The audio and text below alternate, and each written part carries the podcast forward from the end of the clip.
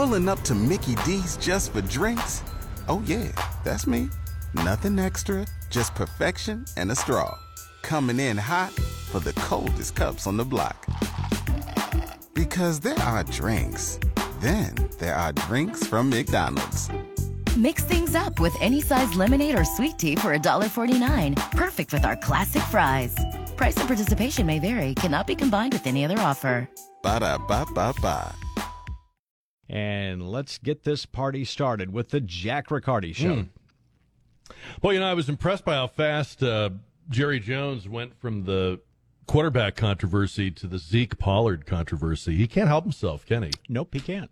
He just he just loves it. You know he what just, he's like? He has he reminded like? me. He's reminded me of the world's wealthiest football fan for God, 20, 25 years. Yeah, That's how no. he is. Yeah, there you go. Just stirring the pot. All right, well, good afternoon. Welcome to our dreadful little show. And you can be a part of it at 210 599 5555. Let me start with this. I don't need to know what happened in Paul Pelosi's bedroom. I never, I've never thought about that before last week. I never wondered about what he does or how he is or what's going on when Nancy isn't home. That is, that is not anywhere on my radar. I don't need to know.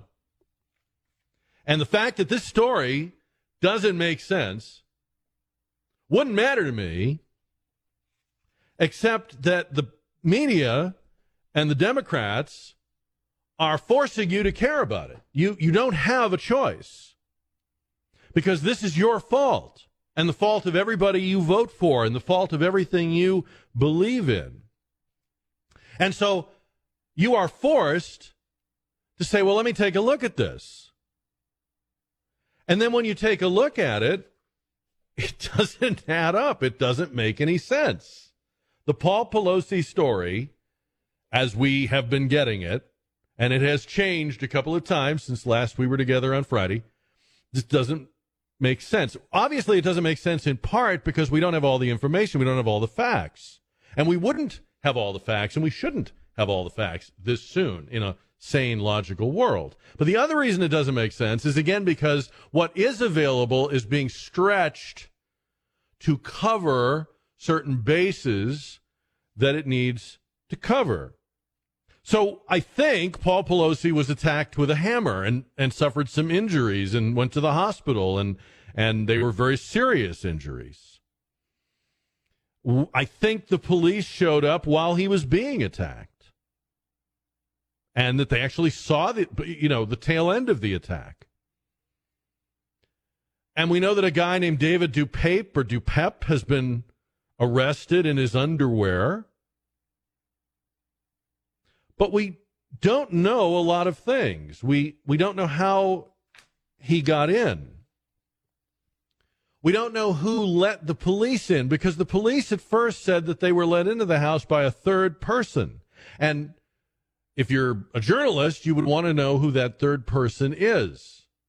But then they re- amended their statement to say, no, there was no third person. They, they had said a person unknown to them opened the door to the police. Well, I guess Paul Pelosi or David DePape would be unknown to the police at first. They don't know. So it could be that. But was there a third person there? Which would change the story tremendously. And then, okay, you're supposed to believe that MAGA Republicanism is behind the attack on Paul Pelosi. That that somehow this specific plot of all the things that the MAGA Republican conspiracy could have done, they would have chosen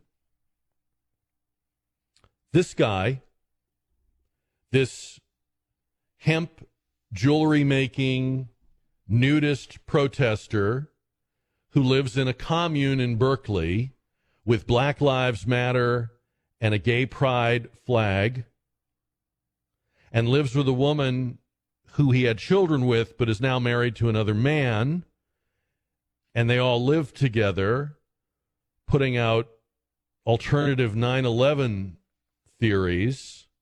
Is the guy that MAGA Republicans chose as their ninja to go after Paul Pelosi. How does someone with that profile end up being a Trump loving, J6 supporting, targeted hitman for MAGA Republicans? Where would MAGA Republicans even meet somebody like David DePape? So I tried to stay away from the story a little bit on Saturday. I watched a lot of college football. And then I watched some of the Sunday morning shows. And Meet the Press had this breathless tease about how their investigative reporter had new details. And this was Sunday. And I thought, well, all right, let me get the new details. And this is what they came up with. Take a listen to this, cut number one. On where this investigation stands, I'm joined now by our uh, investigative correspondent, Tom Winter. So, Tom, we know that there's uh, multiple law enforcement agencies involved. We know that the suspect uh, D- David DePape is going to be charged tomorrow. What else have you learned overnight? Right. Some important details I think you might find mm, interesting, okay, here Chuck. They come. It's our important understanding details. now that this individual, David DePape, as you alluded to, 42, no known address, uh, no uh, recent employment that we're aware of, uh, was able to get into the Pelosi bedroom where Paul Pelosi was. All that, according to District Attorney Brooke Jenkins, in an interview with NBC News hold yesterday, on, hold she on, said that this on. individual hold has been. In- Okay. We know he got in. How is this an investigative reporter? This guy's terrible. We know that he got in. We, okay, we know that. How did he get in? Who let him in? Who let the police in? Who called the police? They're saying that, that one theory is that uh, Paul Pelosi called the police and spoke in code and pretended to be a friend of David DePape pretended to be so that the police would realize he was actually terrorized.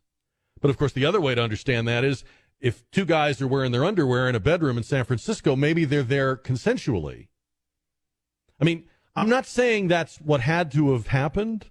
I'm saying that if you're making me care about this and you're making me take a look at this, I'm going to wonder about that. Let's let's get back to this fascinating investigative reporter. In an interview with NBC News yesterday, she said that this individual has been interviewed by police, so it indicates that he is at least talking to them, which Mm. might help out figuring Mm, not could. only why he was there, what his specific motive was, but perhaps just as importantly, what he intended to do when he was there. Certainly, anybody that brought a hammer and attempted to kill Paul Pelosi uh, is somebody that probably had some pretty violent intent. Wow, if the that is some deep there, insight. He brought a hammer. He probably had some violent intentions. That's some that's some good stuff on NBC. All right, continue. speaker was there, but we're hopeful to get some more information about that. Uh, as you said, uh, expected to be charged on state charges tomorrow. She also indicated that it's possible the federal authorities could move forward with charges uh, in a parallel investigation or a parallel case uh, as well sometime in the future. You know, there have been a lot of uh, of the reports have indicated sort of how police got there and they witnessed the beating at the time. And there seems to be a hint that there was a third person in the house. You've got some new details on that as well, Tom. What can you tell us? Well, that's correct, Chuck. So it, the police chief came out and did a press conference later on Friday when, when most people had uh, uh, already started to go to bed on the East Coast. And, and in that press conference, uh, he stated that there was a third person inside the house that opened the door for police when they were called to that house. And that's when they saw the struggle over the hammer between uh, DePape and Pelosi. And then DePape, according to police, uh, struck Pelosi in the head Okay. with that hammer. So- you know, So he can't be wrestling around on the floor with the guy and be opening the door to the police. Did he open the door to the police and then return to the fight? See, that doesn't doesn't make any sense. And I again, I don't need to know. I got other things in my life.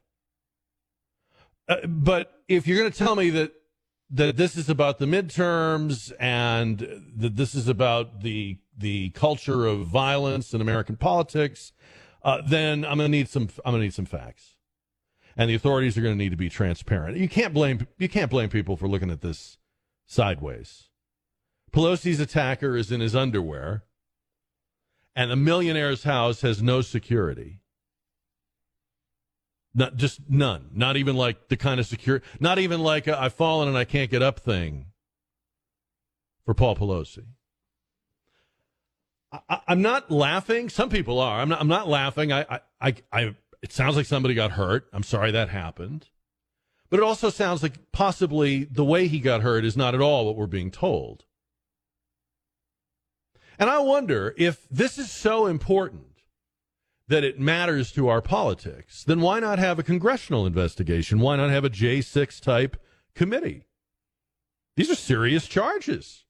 You're, you're, you're coming out and saying that the, the climate of your opposition drove or inspired this guy to do this. Why, it's a kind of insurrection. Now, I'll tell you what it does kind of look like. And I'm not saying I know this and I'm not getting out over my skis. But two guys in their underwear wrestling around having a fight sounds like an encounter that was consensual at the start and went sideways somewhere along the way. I, don't care. It's none of my business. But I do remember years and years ago, before it was more socially acceptable to be gay, a lot of times the way somebody would be outed would be they would get into a fight with a, with a, a person they had picked up or a person they had met through an ad. And when police showed up and d- took a report, we'd find out that a political figure or a celebrity was gay. I, it's none of my business. But the regime media is in full on attack mode here, and they're coming for you and they're coming for me. And if we don't accept the ridiculous, gap ridden official story of this, then we are not serious or we're part of the problem. Well, I'm not playing that. Just not playing that game. It just doesn't make sense. And then they clarified and said, no, there was not a third person, which actually leads to less clarity, not more. Like what they're telling us would make sense with a third person, but without one, it really, it really doesn't.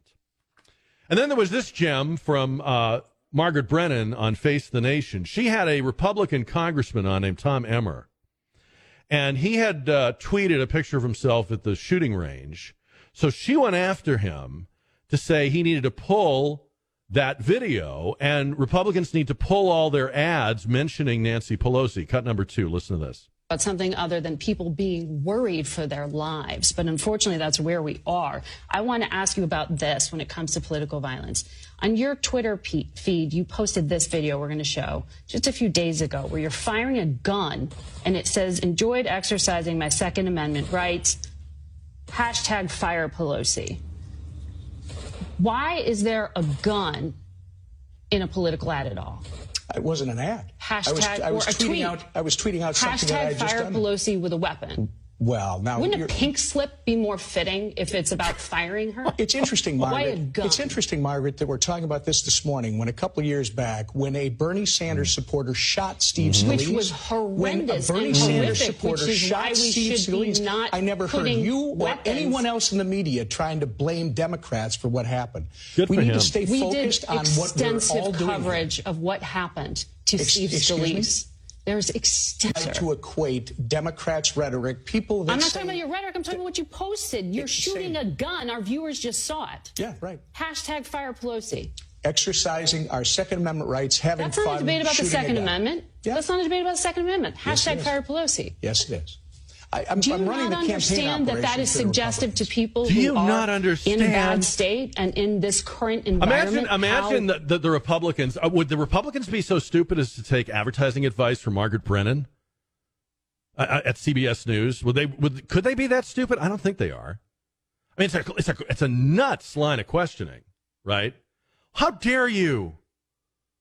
She so basically for the next eight days, Republicans shouldn't talk about Pelosi because this happened. Now, if that's where you're going with this, that really starts to make me wonder about what happened and how much of it was preconceived because that that feels just a little too coincidental or convenient, right? Oh, we you guys need to pull all your ads about Pelosi. Why? She's the Speaker of the House. You're running for a majority in the House.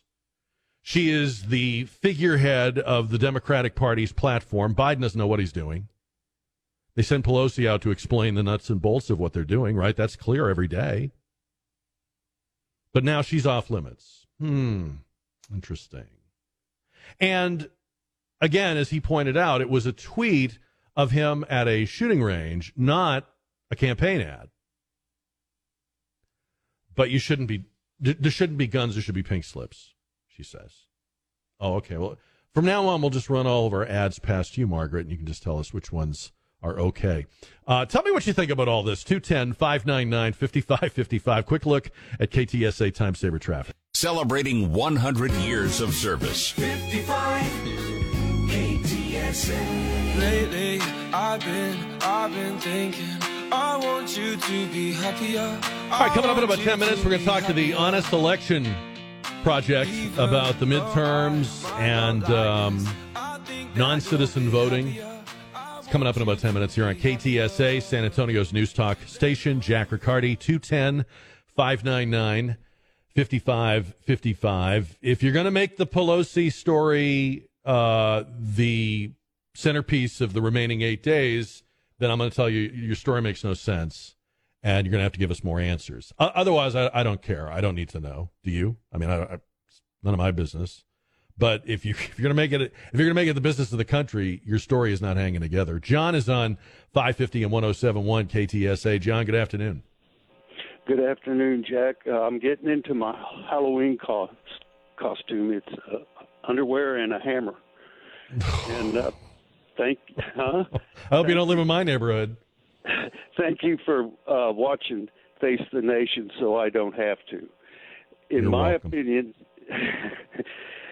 in my opinion, uh, this is a, a gift from God. It's a perfect example of how the um, the left tries to manipulate the uh, narrative, and it also shows the actors. So, happy Halloween. Okay, John. Thank you. Thank you for your call. Put some clothes on. Listen, um, you, one way to look at this, and I'm not saying I know this. I'm just throwing this out there. One way to look at this is if they are really trying to, uh, you know, spin this up, then their internal polling must be horrible.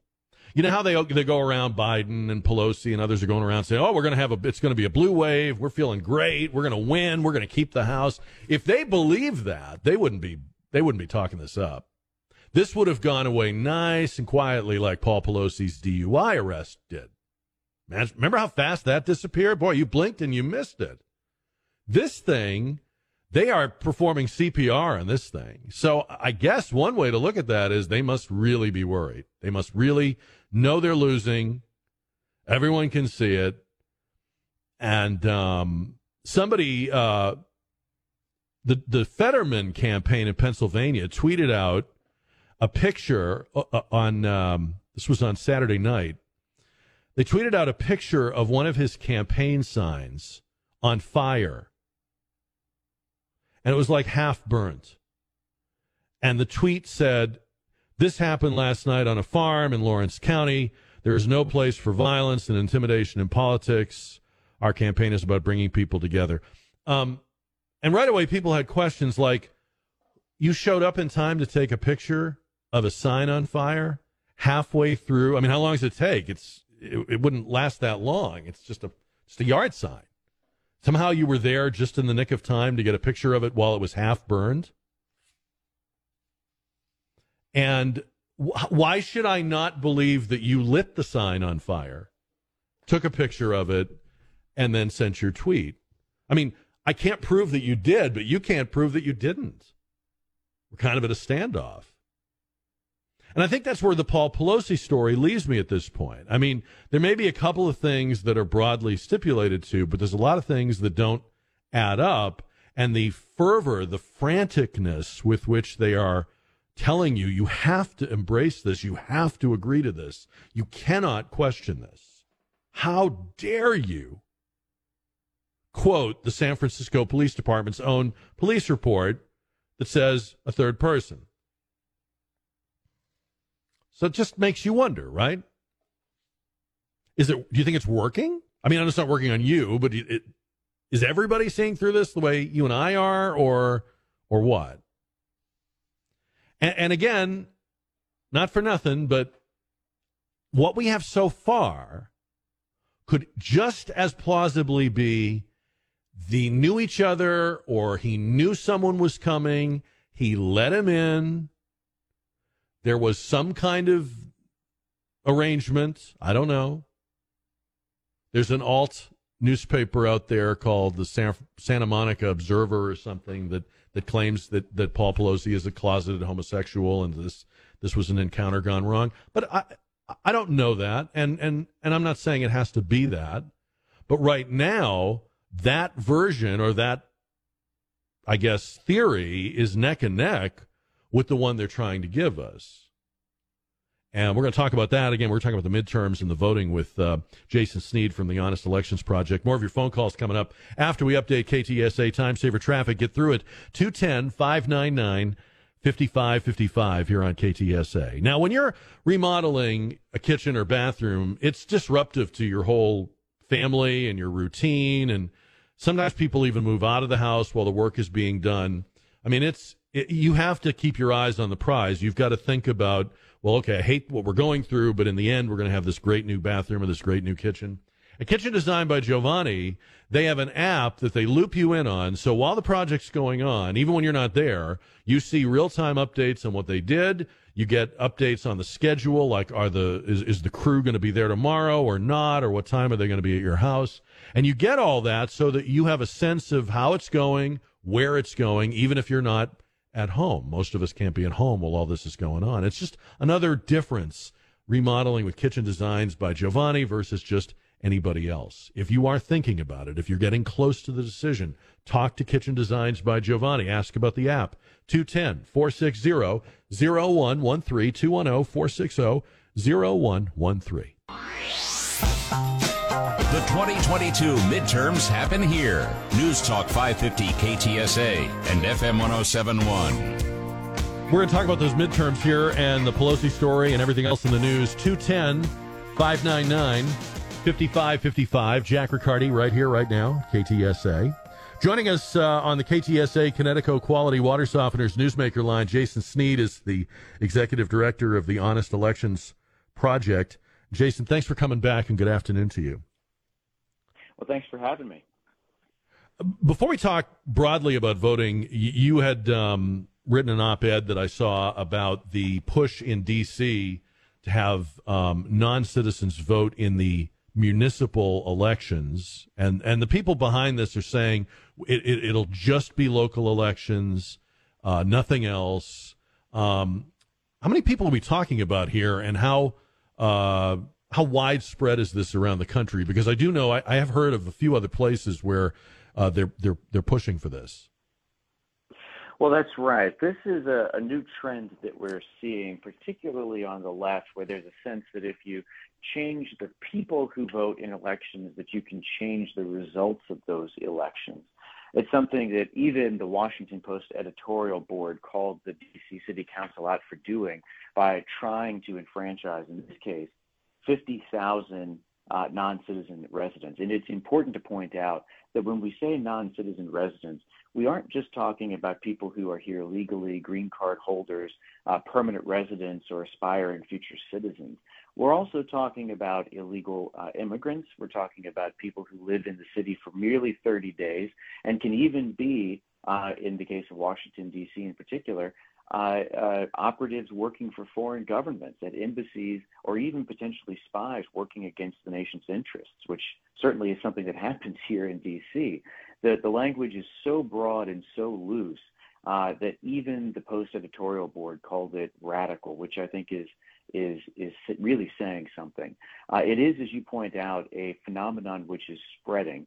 Uh, already, more than 15 jurisdictions at the local level have made steps to enfranchise uh, non citizens in some way or another in local races, the largest by far being New York City, which tried to do the same thing that DC is trying to do, uh, and that would have affected 800,000 legal and illegal non citizens in the Big Apple. Wow. I think it's an understatement to say that there is a lot of fear and mistrust of the voting process and the vote counting process going into these midterms. And and so to have local officials simultaneously attempting the answer to a question no one is asking, and then t- pivoting and saying, "But don't worry, the elections are safe, and you'll be able to trust the results," is is crazy. Well, that's right. That's right. You know, what we've seen over the last two years has been really extraordinary. Uh, we've seen a lot of doubt and distrust of our elections, and it, it exists uh, on the right and the left. In fact, here's an alarming stat that gives you a sense of what I mean. Only about one in four Americans, according to some polls, believe that both 2016 and 2020 elections were decided correctly, which means that both the right and the left are looking at our election systems and viewing them with doubt and uncertainty. And that uncertainty is only compounded when you yeah. see these attempts to fundamentally change the voting process. So, as as the Post said, and as I say in my piece here, what's going on in D.C. is only the latest example of this. And and if the idea is that in a democracy we're supposed to have government that is answerable to the people, well, now it seems as though the government is trying to choose the people so that they don't mm. have to be accountable to them when they go too far to the left for the people's taste. So that only fuels and exacerbates these concerns, and it's absolutely something which is corrosive and, and toxic to the health of our republic. Is there a um, kind of a, a guardrail here, though, that where where somebody like the D.C. City Council has jurisdiction over its elections, but would not be able to change the Constitution or the constitutional definition of who can vote in federal elections? Am I saying that correctly? Well, that you are correct. There is a federal law that says it is illegal for a non-citizen to vote in a federal race, and so there is that guardrail, and that that is true in Washington. That's true across the country. But I'd also note that there are a lot of other races that are tremendously important uh, that are not federal elections. And we've all seen the consequences of school board decisions over the last two years, of town council decisions, for instance, about keeping businesses open or closed during the pandemic, keeping schools open or closed, what your local tax rates are going to be, and so forth. Mm. So to argue that somehow this is not an extreme policy because we have that that bulwark, which the left does, I think that's a, a, a lovely bit of sleight of hand um, they're they're pushing to change the electorate at the local level, and then of course we know how this will snowball as it becomes normalized and routine. Uh, it yes. is inevitable. Yeah. They'll say, "Oh, isn't it a shame that they can't just vote the entire ballot? Why now that we've let them in, why are we preventing them from voting for congressman and senator?" Yeah, no, I think you're I think you're absolutely right about that. What do you tell right. people, right. Uh, Jason, who they find out who you are and what you do, and they go, "Boy, I don't, I don't know if I can believe." Uh, the results next Tuesday night. What do you what do you say to them? Well, I, I would tell them that in a lot of the places where we've seen issues in the past, not just in 2020, but prior elections as well, um, we have seen substantial improvements to our election laws. Florida, for instance, passed two election law uh, reforms in the last two years. Georgia passed a comprehensive package. Arizona has passed numerous bills. Texas passed uh, SB 1, despite the fact that Democrats in the legislature tried everything, including you know walking out and flying to D.C. Right. and protest to stop it. We've seen substantial improvements to elections, and I think the facts speak for themselves. I mean, we're already seeing record turnout. Early voting numbers in Georgia are through the roof. And for folks to doubt whether we're solving problems with these laws, I would just point out that right now the left is spending millions upon millions of dollars in courtroom litigation trying to stop these laws. They, they tighten up the election system, they take the slack out of it, and they increase transparency, accountability, voter access, and they also make it harder to cheat in these elections. So I think it's a win, and I think that voters can uh, can take a great deal of solace from that. But of course, still more work remains to be done. There are states like Pennsylvania and Wisconsin and Michigan where serious reform has not yet happened, or in the case of Michigan, where there are ballot measures that are actually going to take us backwards because the left is pouring millions of dollars into uh, ballot measures in Michigan and elsewhere to fundamentally change elections and, and do it through disingenuous means, uh, to say the least. So we've still got more work to do, but we've made Yeah. tremendous progress. Is the um, is the phenomenon of the Zuck bucks, uh, the privately funded uh, drop boxes and things like that? What, what is that? Is that uh, over, or is that still alive for 2022 and 2024? Well, it's still a real problem. A number of states, in fact, about half the states, have passed the Zuckbuck bans or have restricted the practice in some way. But key states have not yet done that. And I'm thinking specifically about Wisconsin right now, where already private funding is flowing into a few cities like Milwaukee, and they're using it and plugging in folks who appear even to be partisan activists into the election process. So it's so important that we make sure that our elections are not run uh, with with private dollars donated by billionaires and political special interests that seem intended to to skew the administration of elections again with the hope of changing the results. So that problem is still alive and well. And there's also another issue as well.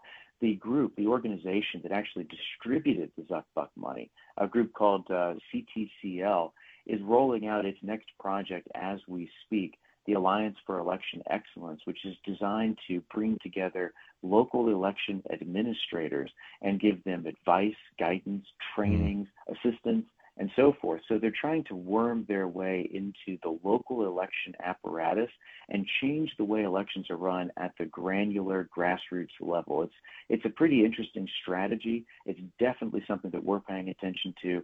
There's this Zuckbuck phenomenon is not over yet. We need to talk about that the next time you come back. Jason Snead, Executive Director, Honest Elections Project. Thank you for coming on the show today. Appreciate it. Thank you. This is great. All right, 446 on 550 and 1071 KTSA. Jack Riccardi, it's 210 599 5555 to get you in here. You can also email me, jack at ktsa.com. We've been talking about the midterms, uh, the Pelosi uh, story. There's a country music star who's in hot water uh, over something that seems really uh, innocent. And I'm going to tell you the story. We're going to see what you think and get your calls on that as well. Uh, 210 599 5555 coming up here on 550 and 1071 KTSA. Another update on KTSA time saver traffic. And you know, with the end of the year and the beginning of a new year, uh, certain businesses will be raising their prices, but in most cases, you won't know until Jan 1, right? However, with River City Oral Surgery, in the interest of and in the tradition of price transparency, Dr. Mark Havercorn is already telling people, and he's been telling them for weeks, you know, yes, our, our package pricing will go up on January 1st, but you can take advantage of the 2022 prices and make your appointment now for wisdom teeth or dental implants or whatever it might be. All of the pricing is at rivercityoms.com.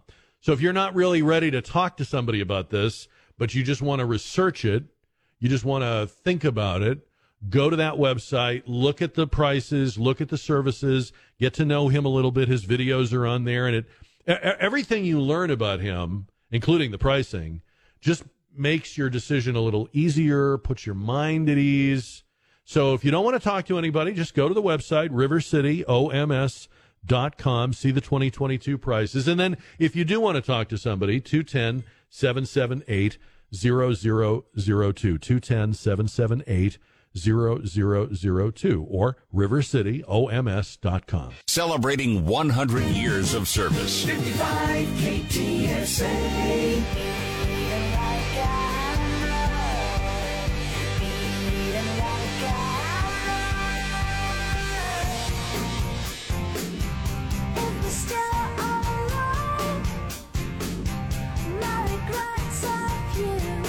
All right, 452 on 550 and 1071 KTSA. Happy Halloween. If that's your thing, and if not, then you know, stay out of everybody else's way and let them have their let them have their night. It's not really my not really my favorite uh, holiday. I, I've actually I've actually become more interested in it only because of the people that seem so put out by it. Is that wrong? Like, like I'm I'm starting to enjoy how uh, discombobulated certain people are about it. So maybe I'll find my way to it that way. Um, I, I'm not a country music fan per se, and I I don't know much about Luke Bryan except I know he's a big star. He probably doesn't know much about me either, so we're even. But the other night, he was in Jacksonville, Florida, and he did a concert to raise money for the victims of the hurricane, which is a nice thing to do. And it was brought to his attention that the governor, Ron DeSantis, or as some know him, worse than Hitler, was there, so he called him up on stage. Now, in normal times, that would not be any big deal. That would not be any big thing. Pretty routine. But these are not normal times. And again, he's worse than Hitler. So some people got on Twitter and started coming after Luke Bryan. It, it, their music, you know, the, the, his music was ruined for them. They they can't listen to him now. They are taking him off their playlists. Uh, they don't. They, they liked him before, but they don't like him anymore. And of course, you never know with people like this. I have people tell me all the time, "I'm never listening to your show again," and you can tell they've never listened in the first place. But they're going to delete Luke Bryan from their playlist and what have you. Um, and um, you suck and all that stuff. Now, the way to handle this is when crazy people start yelling on the street corner you just keep going. You just keep doing your job. And if you're Luke Bryan, your job is to just keep singing. But he, and he seems like a good guy. I'm not attacking him, but he decided he needed to explain having Ron DeSantis on the stage with him. And he put out a statement, said in part, I understand how Governor DeSantis is a very polarizing figure. But I grew up in a country where if a governor asks you if they can come and raise awareness to help victims of a disaster, you help. You know, I grew up in that country too, Luke. But the worst thing you can do is explain yourself to people like this. Stop explaining. Stop justifying. They don't. Look at all the celebrities. I mean, for crying out loud, for a while there, Beto O'Rourke was on stage more than anybody. You know, Harry Styles had him on stage, and the Dixie Chicks had him on stage, and this one and that one. Nobody said, I know he's a polarizing figure. I hope I didn't offend anybody, because they don't give a bleep. They're acting out their beliefs, they're playing to their crowd. Luke Bryan, you're a country music star. Your fans are okay with Ron DeSantis, and they're okay with Hurricane relief.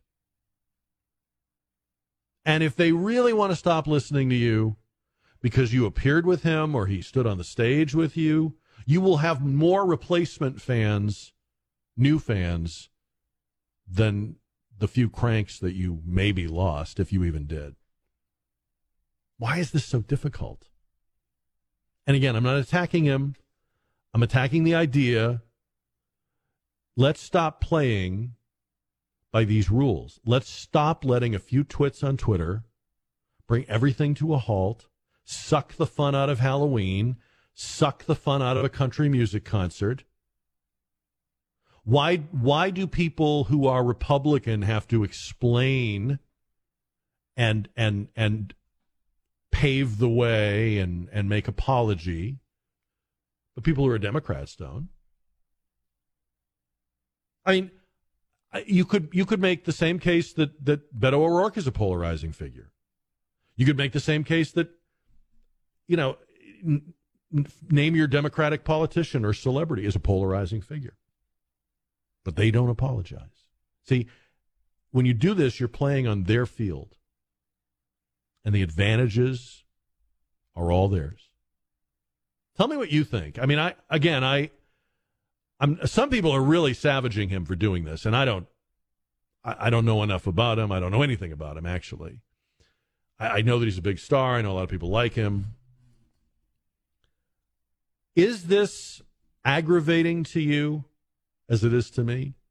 Or do you look at it like, oh, he's a really nice guy. He just wants to make sure everybody's having a good time and, and he wants to stay out of politics and he, he just wants to help the hurricane victims. How do you how do you look at it? How do you how does it hit you? 210 599 5555. And we're going to talk about the uh, the Pelosi story and the midterms as we continue along here. We've got a new JR poll. We're going to get your uh, calls in on that as well at 210 599 5555. Oh, and Uh, former President Barack Obama campaigning for John Fetterman in Pennsylvania said something interesting. He's also campaigning in Georgia for uh, Raphael Warnock against Herschel Walker. So I'm going to play you what he said coming up. We'll get your reaction to that after the news. 550 and 1071 KTSA. I'm Christian Blood, KTSA News, and this is Jack Riccardi.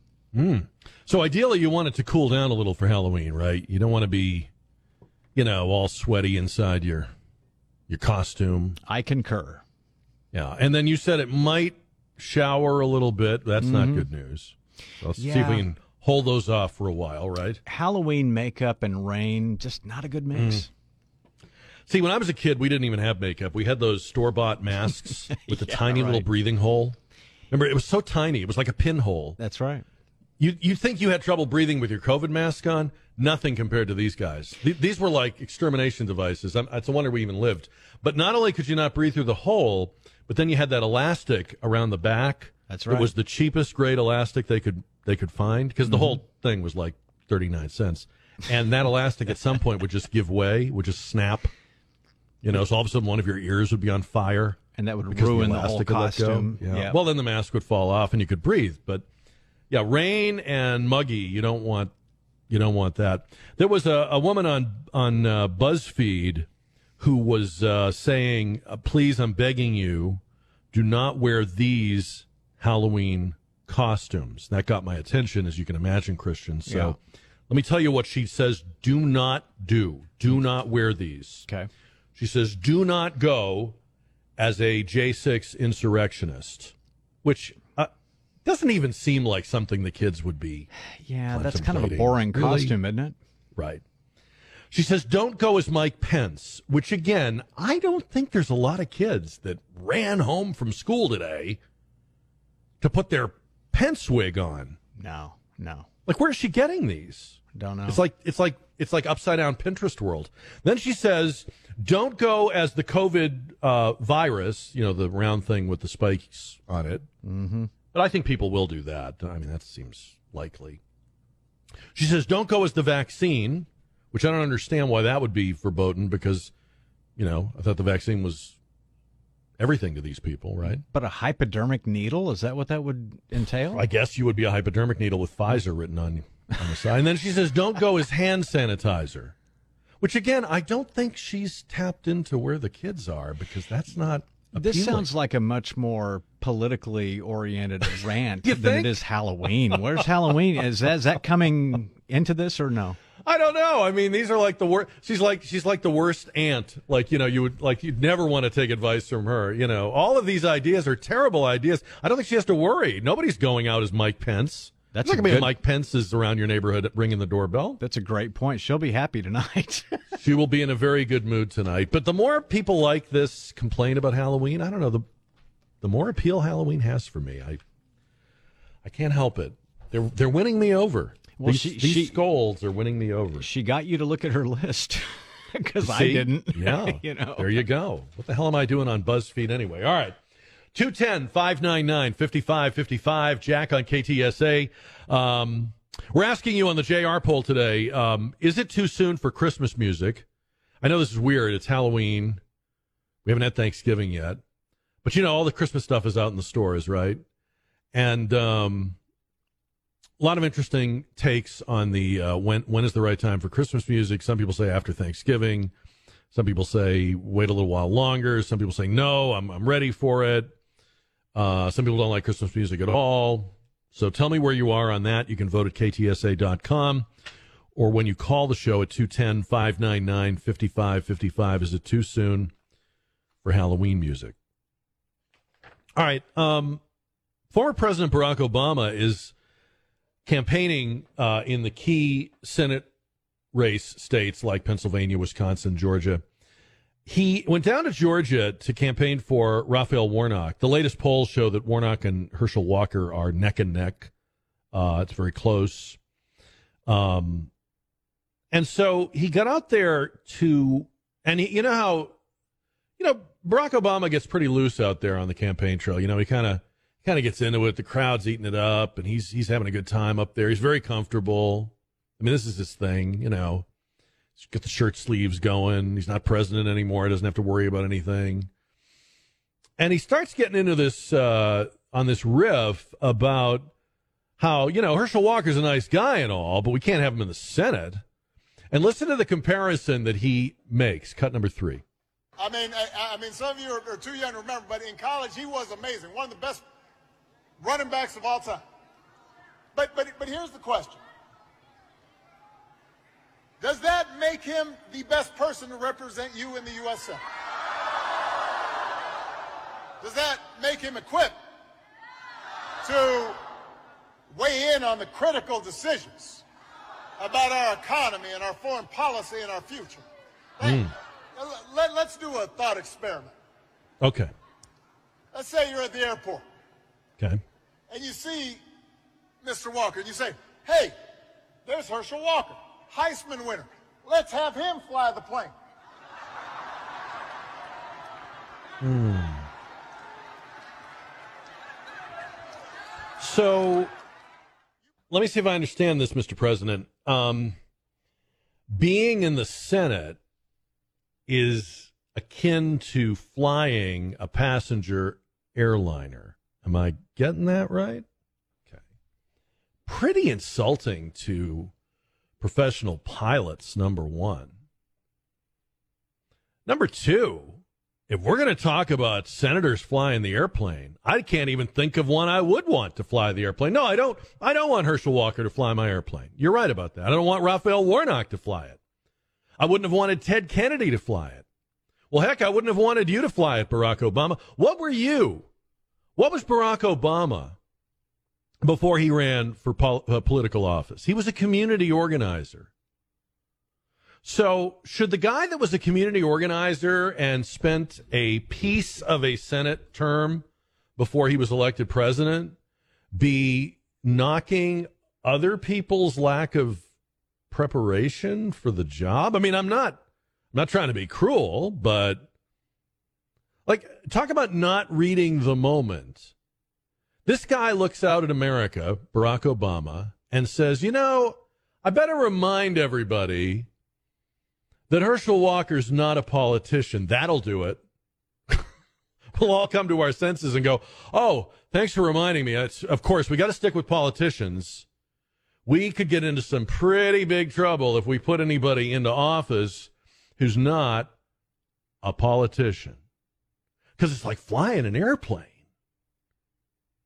Have you seen the people in the Senate? I'm, I'm asking. I mean, do you ever watch like the hearings? Do, do you think they like I don't know, I'll pick one, like Dianne Feinstein or Chuck Grassley, should they be flying planes? They look like they can barely get on a plane. I don't think they should be driving cars. I'm not sure they should be walking unattended. But that's what he's that's the that, that's the line he's running. Well, you wouldn't want him in the Senate because you wouldn't want him flying your plane. Let me put it another way, Mr. President what we need in the Senate, what we need more of in the Senate, what I want more of in the Senate are people who know how to fly a plane, are people who know how to do other things. They've learned complicated skills and managerial and time organizing and people leading skills. What I don't want are ideologues and, and, and drones that just know how to follow the leader of their party. What I don't need is community organizers. What I don't need is people whose wives tell me that they've never been proud to be an American or people that seem to be disappointed in us perpetually as Barack Obama was for his entire eight years in office. We were always a letdown to him. He was always wagging his finger at us like we brought the car home with a dent. This is not who we are. Remember that? Yeah, give me the guy that can fly an airplane. But until then, you might not want to use that analogy. Just saying. All right, tell me what you think. 210 599 5555 or jack at ktsa.com. We update KTSA time saver traffic here next. The housing market is changing radically and quickly, and as prices are coming down and uh, rates are going up, you need to talk to people who can guide you on where you're at and where your next step should be.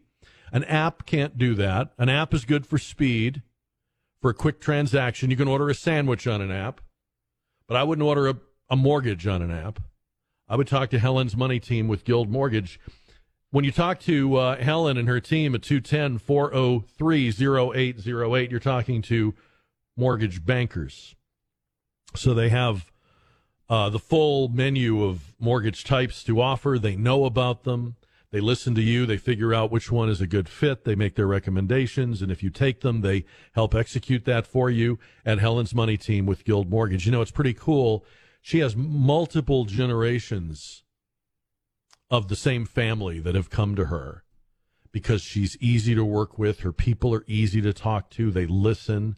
It's a one on one, it's not an account number kind of relationship. Helen's Money Team with Guild Mortgage, 210 403 0808, or go to helensmoneyteam.com. Helen's Money Team with Guild Mortgage, Equal Housing Lender, Company NMLS number 3274. Celebrating 100 years of service. 55 KTSA. All right, 528 on KTSA. So we were uh, we joined into the uh, end of that news conference in San Francisco. We've been talking about the Pelosi attack. We've been talking about the midterms, Halloween, many other things. Um, former President Barack Obama on the campaign trail for Senate candidates was in Georgia, where he said, uh, you know, Herschel Walker is a great football player back in the day, but you wouldn't want him flying your plane, which is quite the goalpost move for United States senator. Uh, either, I guess, President Obama either has a low opinion of airplane pilots or a high opinion of United States senators, but I'm pretty sure, pretty sure very few of them could fly a plane or could even learn to. Um, Mark writes to Jack at KTSA.com Can the president that Obama supports fly a plane? Or the one he picked as vice president? The one that can't make it up the steps to an airplane? And Donna writes to Jack at KTSA.com I think I would prefer Herschel Walker as my pilot to John Fetterman. Yeah, it's um I mean we could go all day, but it, what it is is the myopic view of political elites that they are doing something so fine and specialized that you and me and our ilk shouldn't even think about attempting it. This is the work of the of the political class, the ruling class. They know what they're doing. They're born to it. They're bred to it. They make the right friends. They go to the right schools. And you don't want knuckle dragging commoners, you know, running for office. Now, I, am not I'm not saying Herschel Walker is a great candidate. I think he's actually a pretty weak candidate. I'm going to say it. I, I like him as a person. I don't I don't like him as a candidate. But be that as it may, this is the total misread of the room right here. That what voters want to hear is don't trust or mess around with non political experts. Because being a senator is a highly sophisticated, complicated um, thing, like like flying a plane where you have to learn all the controls and the all the uh, lingo, lingo and, and, and all of the rules of the air and the regulations, the physics. Well, if that's true, then how in the world could you put Fetterman in the Senate? I mean, the way they're presenting Fetterman now is that he's he's a heroically handicapped person. He's disabled. He's he's a he's a he's a symbol of resilience. Not going to be flying an airplane, right? How could we justify keeping people in the Senate past the age of 75, the mandatory uh, age of retirement for airline pilots? How could we? I mean, you can't, right? I don't know if it's 75 or 70 or what it is, but whatever age it is, a whole lot of those senators are over that age. I'm not picking on Obama. I'm just saying there's a lot of people like him who think this way. And I think this is the worst moment to put that in front of people. If there's one thing we all are coming to an agreement on, it's that people who tell us, leave us alone, we're the experts, we know what we're doing, are the reason we're in the mess that we're in right now. All right, your calls. We continue here 210 599 5555. We'll get another update on KTSA time saver traffic. Speaking of training and taking that to the nth uh, degree, when people are on the list for a heart transplant, while they're awaiting their heart transplant, they have an implanted heart pump. And while they're in that phase of their treatment, they are told to see an oral surgeon and have any impacted teeth or extractions or anything that needs to be done needs to be cleaned up before the heart transplant. But not just any oral surgeon. The heart transplant team directs them to Dr. Mark Havercorn, River City Oral Surgery. The reason for that is that he's a board certified oral surgeon and a medical doctor and dentist, and also makes the rounds at the trauma centers. So he's seen all the different kinds of complications that can go with routine oral surgery. Hopefully, prayerfully, your oral surgery will be routine, but you will be with an oral surgeon who is prepared and trusted in even the most complicated cases. And that's good to know about Dr. Mark Havercorn and River City Oral Surgery. Go and find out more, including all of his prices, at rivercityoms.com. That's rivercityoms.com. The 2022 midterms. Stay connected and informed. News Talk 550 KTSA and FM 1071. KTSA News Time is 539. Jack on 550 and 1071 KTSA. Uh, with Jack is underway, presented by Quarter Moon Plumbing, Heating, and Air Conditioning. We're very excited because, in addition to asking you to donate uh, either financially or gifts by going to ktsa.com, we also are bringing back our big finale wrapping event, Christmas concert. December 6th, we will be at the famous Bluebonnet Palace for our Wrapping with Jack live broadcast and event. But to get us there between now and then, asking you please to go to ktsa.com. You'll see how Family Service Association helps these families across San Antonio. You'll see what uh, kinds of gifts are needed. It's very basic stuff, very very easy to obtain anywhere in your travels. You can even uh, buy via Amazon, uh, or you can donate if you're not much into shopping. You can just make a financial donation, and they'll spend your money on the things that are needed. But go to ktsa.com and help us help these families our goal is to have each family member have at least one gift to unwrap on Christmas Day. Doesn't seem like much, but to people that aren't expecting anything and have had a bad year, it could be everything. Again, ktsa.com for Wrapping with Jack, presented by Quarter Moon Plumbing, Heating, and Air Conditioning, Family Service Association, and 550 KTSA. Uh, 210 599 5555. We've been talking about the um, the Pelosi attack. There was just a news conference in San Francisco in which they were talking about the charges against the alleged attacker of Paul Pelosi. Um, we've been talking about the midterms uh, on and off, uh, of course, with eight days to go. Uh, game three of the World Series is tonight. The Astros and Philadelphia are tied 1 1. They resume the series in Philadelphia tonight after a travel day. The manager of the Astros, Dusty Baker, uh, said in an interview that he is ashamed of the game. Dusty Baker has seen it all. He's been in baseball for decades. He's one of the most revered people in baseball. I, I want to say at the outset, I, I have been a fan of Dusty Baker since I was a little kid, and he was a fantastic player for a number of teams. Um, kind of a journeyman, but but not because he couldn't play. He was one of those guys that got plugged into a lot of different teams, a lot of different places and was phenomenal. Was just a great, great competitor, and then has been a successful manager. I think he's been with four or five different franchises. Uh, he's taken all of the teams he's managed to the postseason.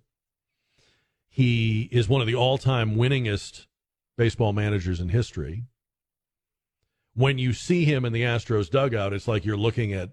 I mean, if if the history of Major League Baseball was was was personified, it would be Dusty Baker. I, I love him. I love the guy. I don't really know what he's saying here, and I want to run this by you and see what you think. So he says that as only the third black manager to win a World Series game, he is ashamed of the game. And what he's ashamed of is that for the first time since 1950, there is no U.S. born black player on the field. Now, when I heard this, it was a distinction I had never heard anybody make before. Like we all know, even if you're not a sports fan, you know that Jackie Robinson broke the color barrier in baseball for the then Brooklyn Dodgers in 1947. The American League followed suit. Eventually, it took several years. It probably took, I think, about maybe 15 years, but eventually all the teams had at least one black player. And that was that was the big line that needed to be crossed and was crossed, and rightly so. So when I read this, I had to sort of stop and think, what do they mean by? I mean, there's all kinds of skin tones and colors and and and, and ethnicities and, and racial and ethnic backgrounds on both the Astros and the Phillies rosters. It's not like a bunch of white guys playing the game. What, what are you talking about? Well, they're not U.S. born African American players. And somebody apparently looked this up, and you have to go back to 1950 when there probably only were a few black players, period, for a World Series with none of them. What does that mean exactly? I mean, does it mean that Major League Baseball is racist? Does it mean that a cabal of white executives and owners have put out the word, have circulated the memo? Do not sign African American players. We don't want them. Is that what happened? Because he says he's ashamed of the game. He says, quote me on this, I'm ashamed of it. He says it's not something baseball should be proud of. It looks bad.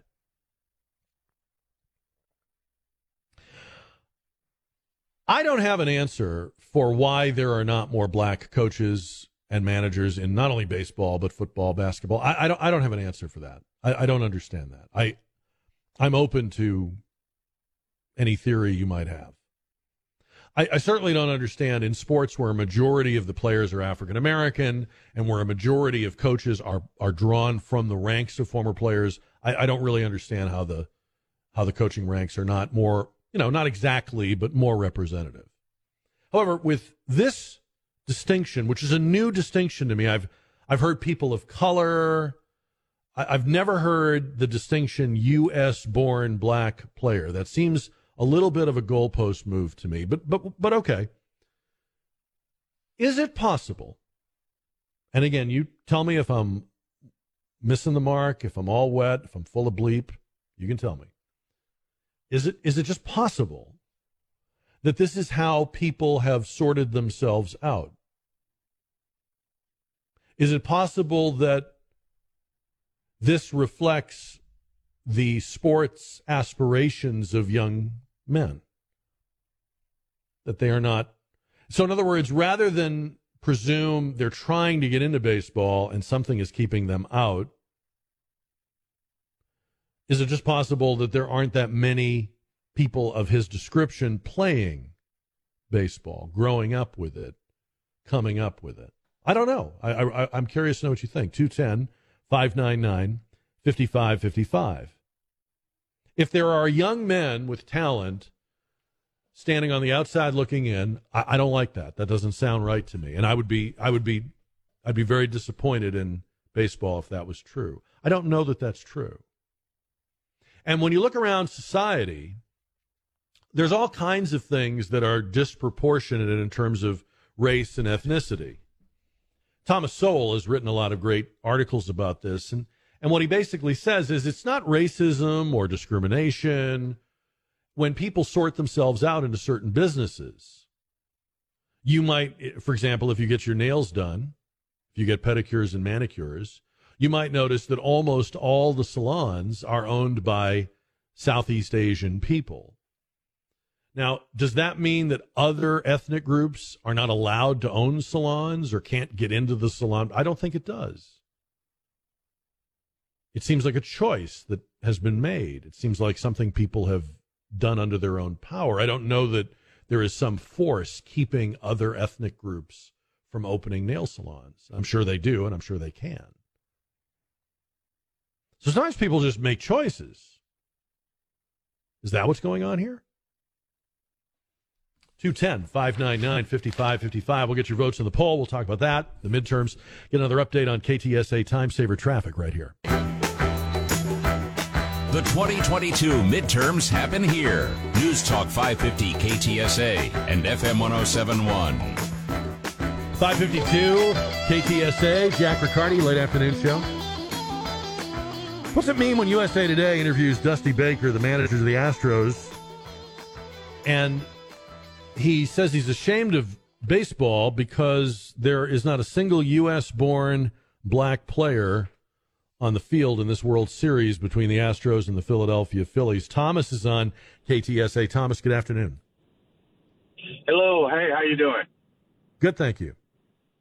Okay, I just wanted to give my perspective as an African American. Um, I think there's two sides to the story here. I, I think what Dusty Baker is really saying is that he feels ashamed as a black man that there doesn't he doesn't see black youth playing this game to reach the level of Major League Baseball player.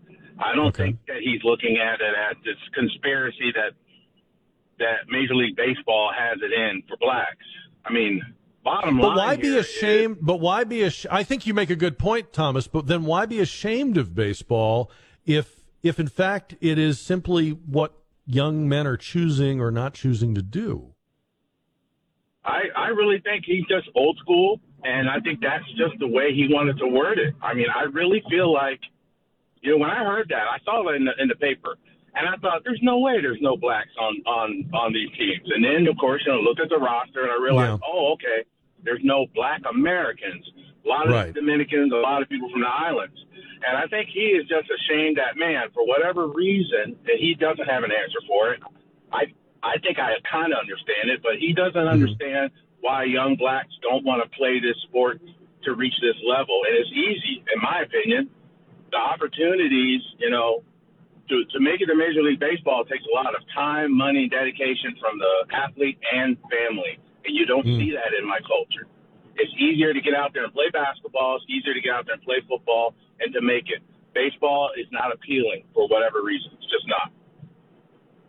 I mean, don't people just sort of change over time too? Like, I mean, when I was a kid, hardly anybody played soccer, and now every young boy and every backyard, you know, soccer is everywhere.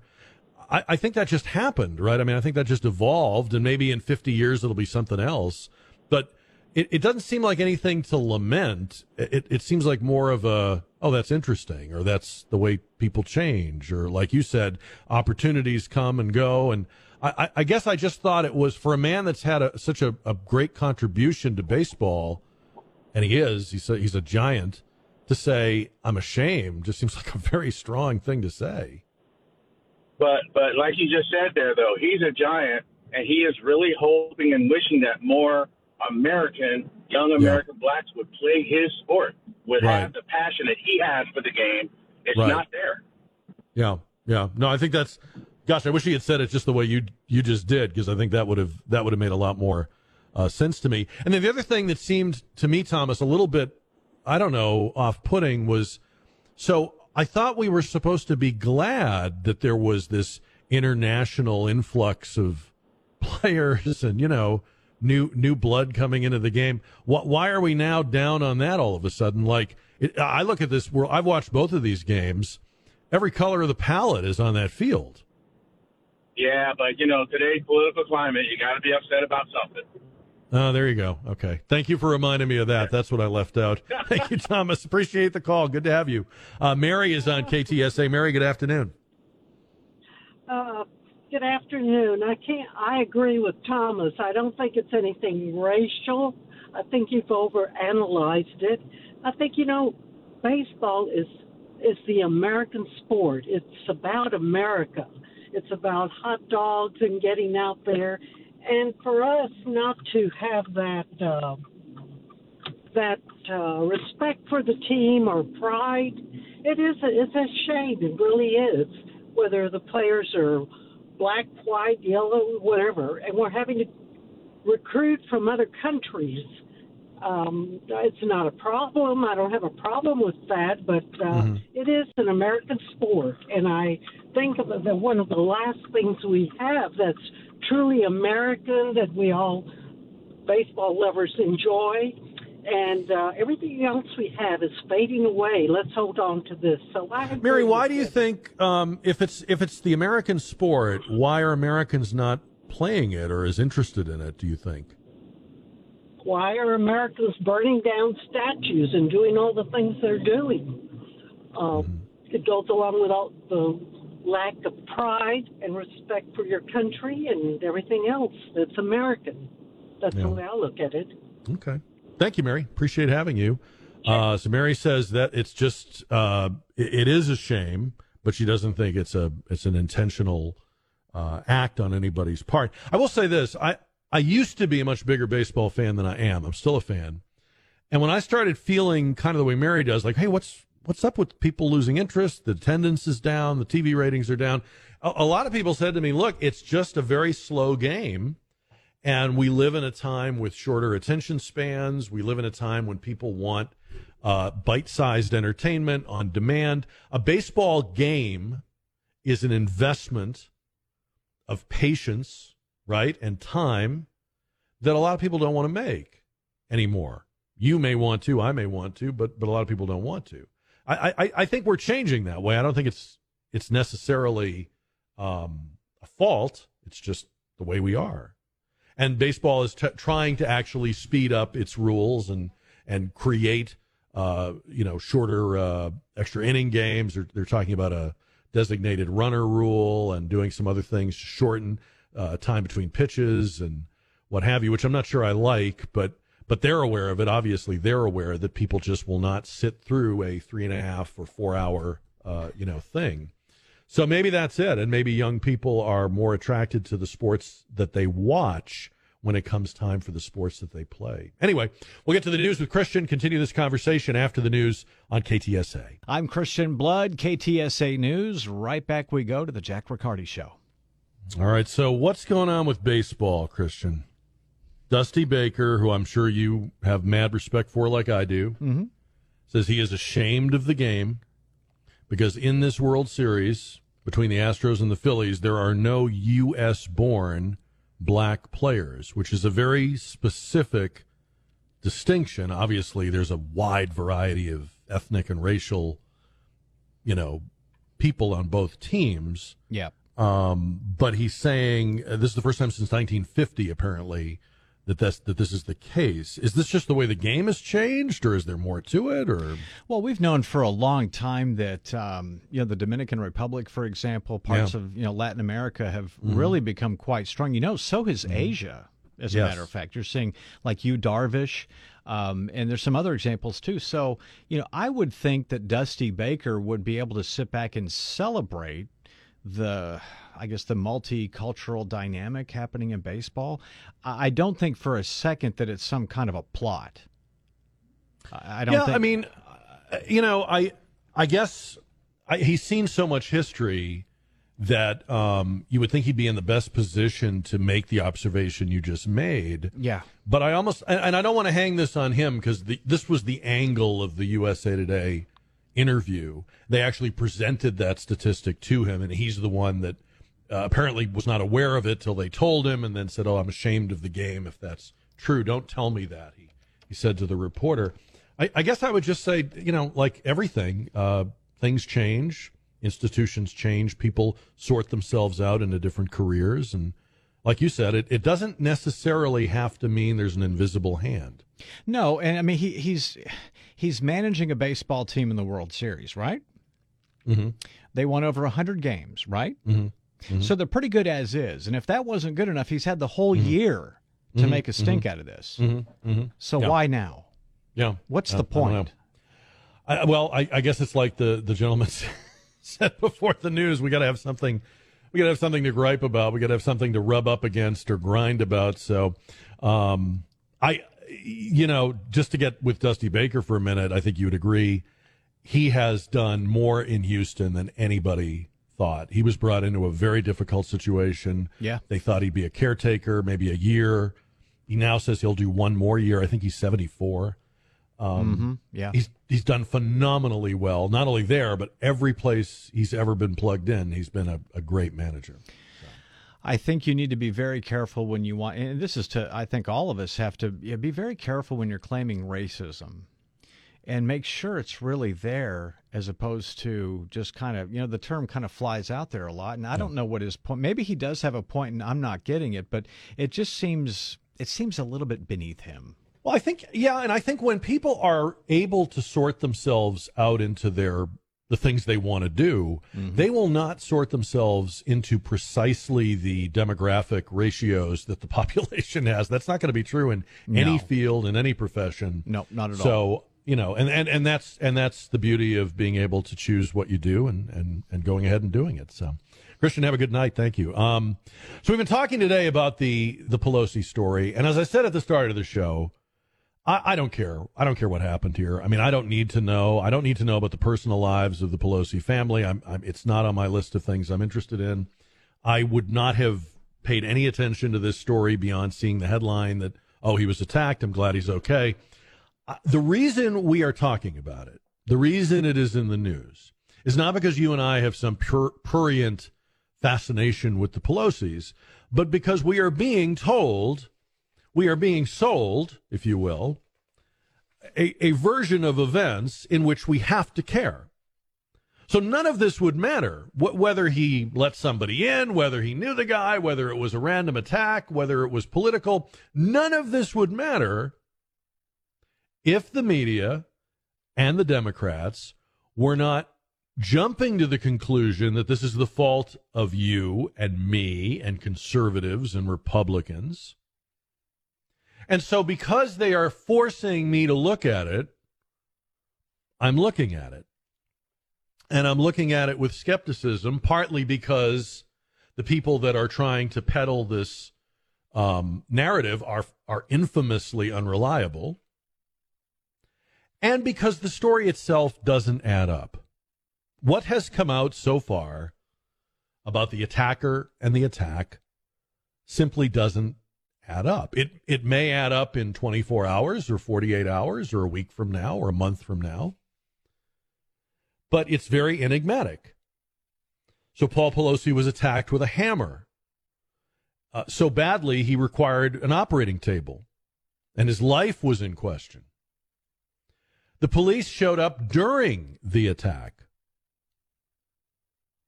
That part of the attack happened in their presence.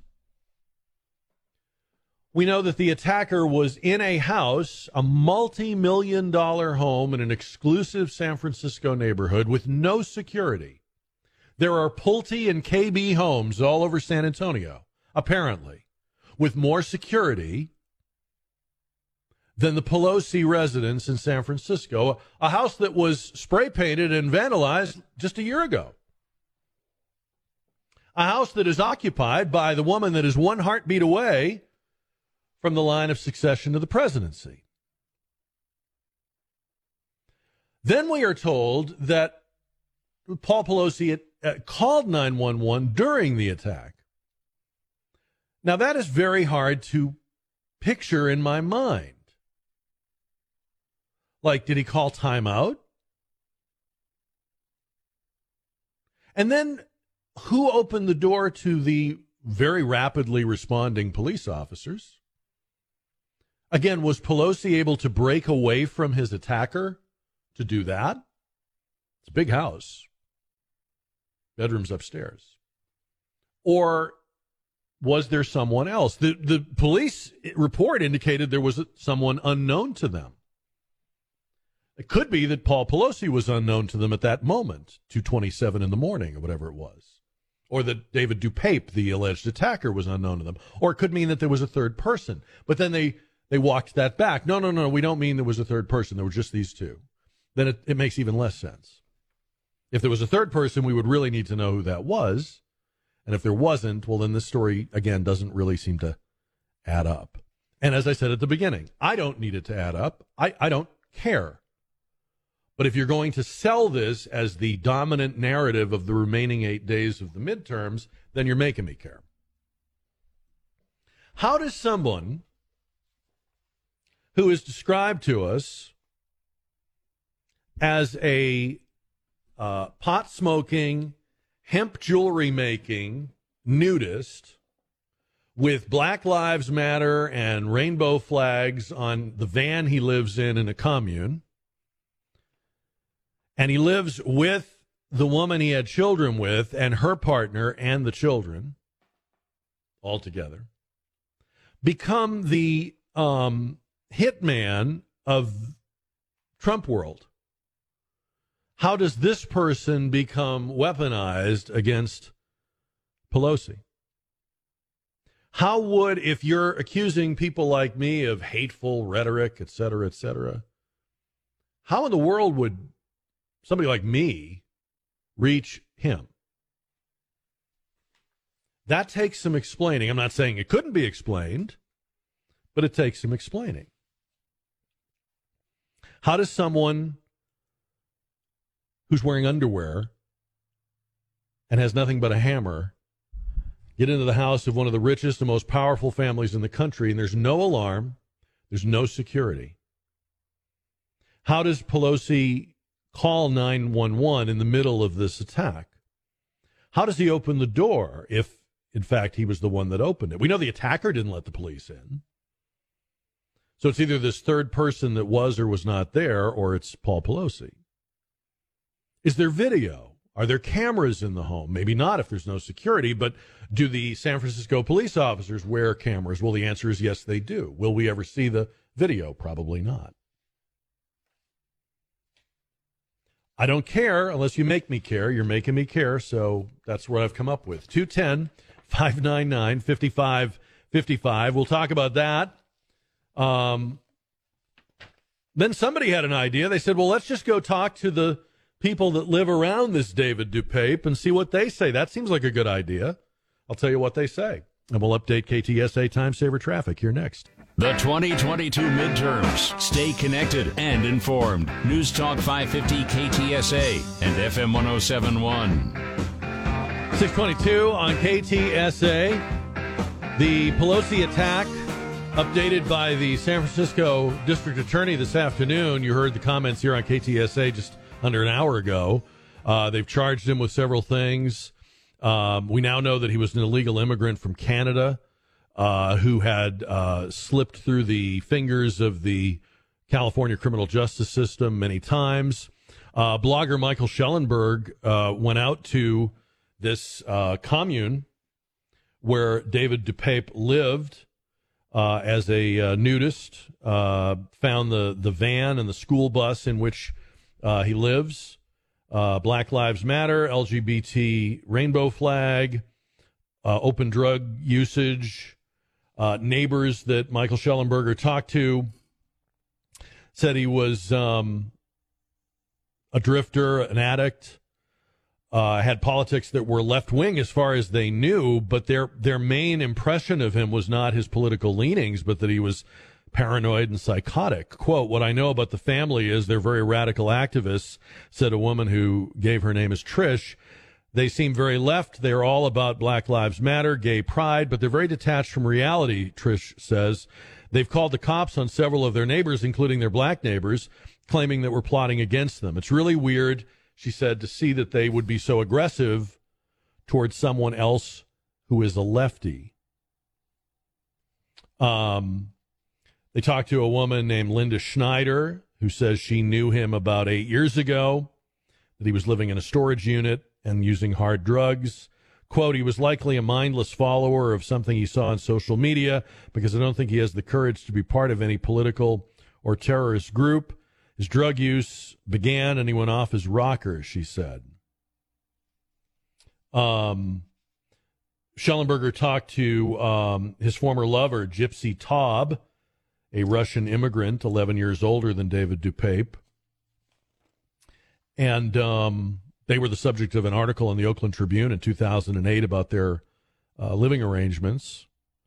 Um, I, I guess what stands out to me is that if you want to start following this story back to its origins, in other words, if you, if you want to go backwards from the Pelosi mansion to how did this happen, um, you're looking at the breakdown of California law and order and society. you're looking at a totally failed infrastructure and, and, and government. You're you're looking at it, it, it, reminds me as much as anything of of like what you would hear about in the 60s with the Manson family and all that stuff. It seems to me that they've taken the failures of people like the Pelosi's and Gavin Newsom and attempted to turn the failure on their political opponents, which means that David DePape and, for that matter, Paul Pelosi are really just pawns. Sounds weird to say that about a rich guy, but they're, they're really just pawns in a massive deflection. What I don't see any evidence of is some sort of lineage where you'd say, well, David DePape belonged to this group or joined this organization or was consuming this media that amped him up and and and and uh, radicalized him against Nancy Pelosi. It sounds like the way David DePape was living, he'd actually want people like Pelosi and Newsom to stay in power, not be deposed from it. They're enabling the way he lives. They're not his enemy. Makes the whole thing irrational, not coldly rational. But again, the reason we're talking about it is because the spin, which began immediately, is that we, you and I, and people who think like us and vote like us are responsible for this. How does that strike you? 210 599 5555.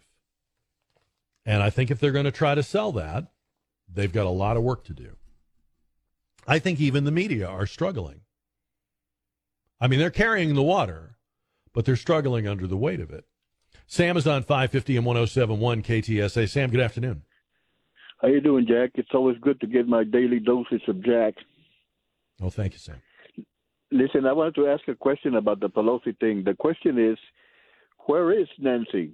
You know, uh, I don't see her in the news anywhere in the news. Well, she went out there. She went and visited him at the hospital. That's where she is. Oh, I see. Okay, I, have, I guess I missed that, but I don't see her uh, have, sticking her face in there in front of every camera she can, trying to ham this up, milking this cow dry, saying uh, about. Uh, I don't think she has to, right. Sam. I mean, other people are other people are doing that for her. I, I, I don't. I mean, I could be I could be all wrong, but I, I don't think she's the one that needs to say those things when you have the networks and other Democratic politicians, including the president of the United States, that you know, coming out and, and connecting the dots. This is because Republicans are hate mongers. This is because Pelosi is featured in Republican, uh, you know, campaign ads, and so this guy consumed that or was affected by that and and went after her. That they're saying it for her. Right. Well, uh, I'm just skeptical about this. Like you said earlier, you know, I'm just skeptical. You know, it's so, sort of a piece of the puzzle that just doesn't fit in. You know. So, well, it's uh, really, it's really going. To, I, I think she will speak. I'm sure we'll hear from her. I'm sure there'll be an interview, but I, I think it's going to be very hard for people to understand how two things. One, how you could even get to him, Paul Pelosi, and then two why this guy would be the one affected by or set off by what they're claiming set him off. Those two things just don't really work. Right, right. Well, Sam, thanks for the call. Good to have you.